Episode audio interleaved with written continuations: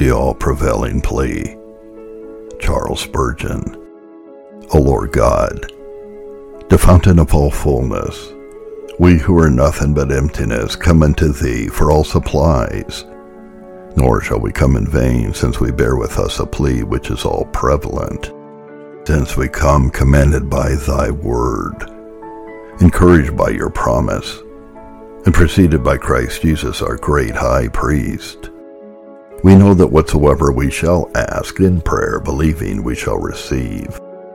Only help us now to ask right things, and may the utterances of our mouth be acceptable in your sight. O God, our strength and our Redeemer, we would first adore your blessed and ever to be beloved name. The earth worships you, the Father everlasting. Heaven is full of your glory. Oh, that men's hearts were filled therewith, that the noblest creatures that you have made, whom you did set in the paradise of God, for whom the Savior shed his blood, loved you with all their hearts. The faithful, the chosen, called and separated, join in the everlasting song. All your redeemed praise you, O God. As the God of our election, we extol you for your everlasting and immutable love. As the God and Father of our Lord Jesus Christ, we bless you for that unspeakable gift, the offering of your only begotten. Words are but air, tongues are but clay, and your compassion is divine. Therefore, it is not possible that any words of ours should reach the height of this great argument, sound forth your worthy praise for this superlative deed of grace. We bless you, also, divine Son of God, co-equal and co-eternal with the Father, that you did not disdain to be born of the Virgin, and that being found in fashion like a man, you did not refuse to be obedient unto death, even the death of the cross. Let your brows be girt with something better than thorns. Let the eternal diadem forever glitter there. You were slain, and have redeemed us to God by your blood. Unto thee be glory, and honor, and power, and majesty, and dominion, and might forever and ever. And equally, most blessed Spirit, you who did brood over chaos and bring it into order, you who did beget the Son of God's body of flesh, you who quickened us to spiritual life, by whose divine energy we are sanctified and hope to be made meet, to be partakers of the inheritance of the saints in light, also be Alleluia's world without end. O Lord, our soul longs for words of fire, but we cannot reach them O when shall we drop this clay which now is so uncongenial to our song? When shall we be able with wings to mount up towards thy throne? And having learned some flaming sonnets that have been once sung by cherubim above, we shall praise thee forever. Yet even these are not rich enough for your glory. We would sing unto you a new song. We will, when we reach the heavenly shore, become leaders of the eternal music day without night? Will we circle God's throne rejoicing and count it the fullness of our glory, our bliss, our heaven, to wave the palm and cast our crowns with our songs at your feet forever and ever? Our Father, which art in heaven, Next to this, we would offer prayer for those who never think of you, who, though created by you, are strangers to you, who are fed by your bounty and yet never lift their voices to you, but live for themselves, for the world, for Satan, for sin. Father, these cannot pray for themselves, for they are dead. Your quickened children pray for them. These will not come to you, for like sheep they are lost. But do thou seek them, Father, and bring them back.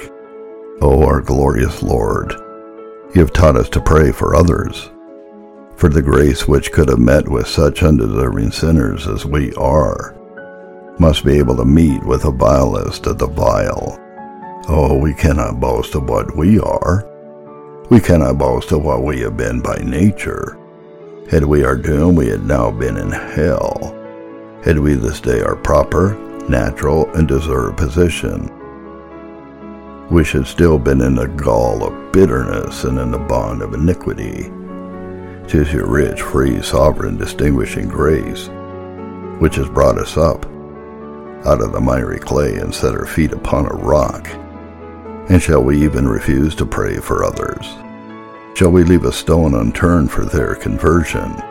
Shall we not weep for those who have no tears and cry for those who have no prayers? There are those who are utterly careless about divine things. Wilt thou impress them? May some stray shot reach their conscience. Oh, that they may be led solemnly to consider their position and their latter end. May thoughts of death and of eternity dash like some mighty waves irresistibly against their souls. Oh, may heaven's light shine into their conscience May they begin to ask themselves where they are, what they are, and may they be turned to the Lord with full purpose of heart. There are others who are concerned, but they are halting between two opinions. There are some that we love in the flesh who have not yet decided for God. Behold, it trembles in the balance. Cast in your cross, O Jesus, and turn the scale.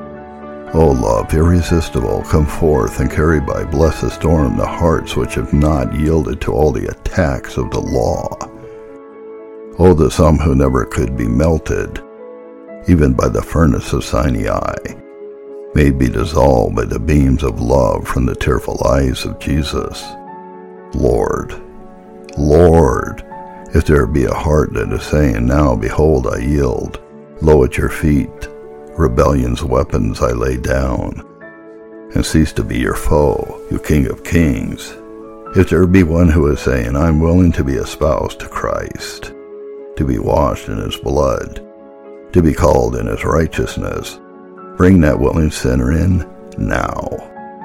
May there be no longer delay, but may this be the time when once for all the great transaction shall be done, and they shall be their lords, and he shall be theirs.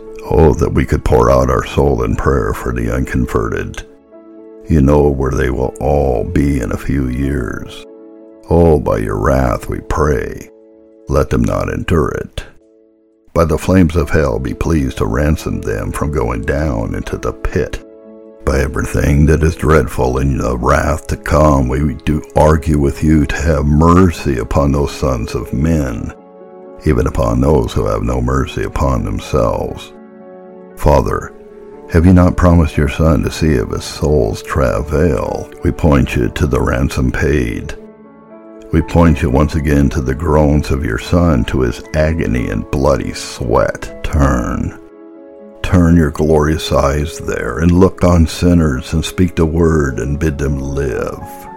Righteous Father, refresh every corner of the vineyard, and on every branch of the vine let the dew of heaven rest. Oh, that you would bless your church throughout the world. Let visible union be established, or if not that, yet let the invisible union which has always existed be better recognized by believers. Will you repair our schisms? Will you repair the breaches which have been made in the walls of Zion? Oh, that you would purge us of everything unscriptural, till all Christians shall come to the law and to the testimony, and still keep the ordinances and the doctrines as they were committed to the apostles by Christ. Remember our land in this time of need. Be pleased by some means to relieve the distress prevalent. Quicken the wheels of commerce that the many who are out of employment in the city may no longer be crying for work and bread. Oh, that you would make wars to cease to the ends of the earth. Oh, when they break out, break thou the slave's fetters by it. And though desperate be the evil, yet grant that Satan may cast out Satan, and may his kingdom be divided and so fall. The meditation of a sinner who was once thoughtless, but begins to be awakened. Awake, O my forgetful soul, awake from these wandering dreams Turn from this chase of vanity and for a little while be persuaded by all these considerations to look forward, to look upward, at least for a few moments. Sufficient are the hours and days given to the labors and amusements of life. Don't grudge a short allotment of minutes to view yourself into your own immediate concerns, to reflect who and what you are, how it comes to pass that you are here, and what you must quickly be. It is indeed, as you have seen, it now represented. O oh, my soul, you are the creature of God, formed and furnished by Him and lodged in a body which He provided, in which He supports, a body in which He intends you only a transitory abode. Oh, think how soon this tabernacle must be dissolved 2 Corinthians 5, verse 1. And you must return to God, Ecclesiastes 12, verse 7. And shall he, the one, infinite, eternal, ever blessed, ever glorious being, shall he be least of all regarded by you? Will you live and die with his character, saying, by every action of every day to God, Depart from me, for I desire not the knowledge of your ways the morning, the day, the evening, the night. Every period of time has its excuses for this neglect. But oh, my soul, what will these excuses appear when examined by his penetrating eye? They may delude me, but they cannot impose upon him. O thou injured, neglected, provoked benefactor, when I think but for a moment or two of all your greatness, and of all your goodness. I'm astonished at this insensibility which has prevailed in my heart and even still prevails. I blush and am confounded to lift up my voice before you. On a most transient review, I see that I have played the fool, that I've erred exceedingly. And yet the stupid heart of mine would make its habit neglect you so long, a reason for going on to neglect you. I own it might justly be expected that with regard to you, every one of your rational creatures should be all duty and love, that each heart should be full of a sense of your presence, and that a care to please you should swallow up every other care. Yet, you have not been in all my thoughts, and religion, the end and glory of my nature, has been so strangely overlooked that I've hardly ever seriously asked mine own heart what it is. I know if manners rest here, I perish. Yet I feel in my perverse nature a secret indisposition to pursue the thoughts, a proneness, if not entirely to dismiss them, yet to lay them aside for the present. My mind is perplexed and divided, but I am sure you who made me know what is best for me.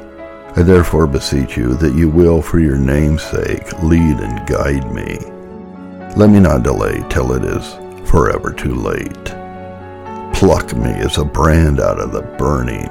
O break this fatal enchantment that holds down my affection to objects which my judgment comparatively despises. And let me at length come into so happy a state of mind that I may not be afraid to think of you and of myself, and may not be tempted to wish that you had not made me, or that you could forever forget me, that it may not be my best hope to perish like the brutes. If what I shall further read here be agreeable to truth and reason, if it be calculated to promote my happiness, and is to be regarded as an intimation of your will and pleasure to me, O God, let me hear and obey. Let the words of your servant, when pleading your cause, be like goads to pierce into my mind. And let me rather feel and smart than die. Let them be as nails fastened in a sure place, that whatever mysteries as yet unknown, or whatever difficulties there be in religion, if it be necessary, I may not finally neglect it and that if it be expedient to attend immediately to it, I may no longer delay that attendance. And oh, let your grace teach me the lesson I'm so slow to learn, and conquer that strong opposition which I feel in my heart against the very thought of it. Hear these broken cries for the sake of your Son, who has taught and saved many a creature as unattractable as I am, and can out of stones raise up children unto Abraham. Amen.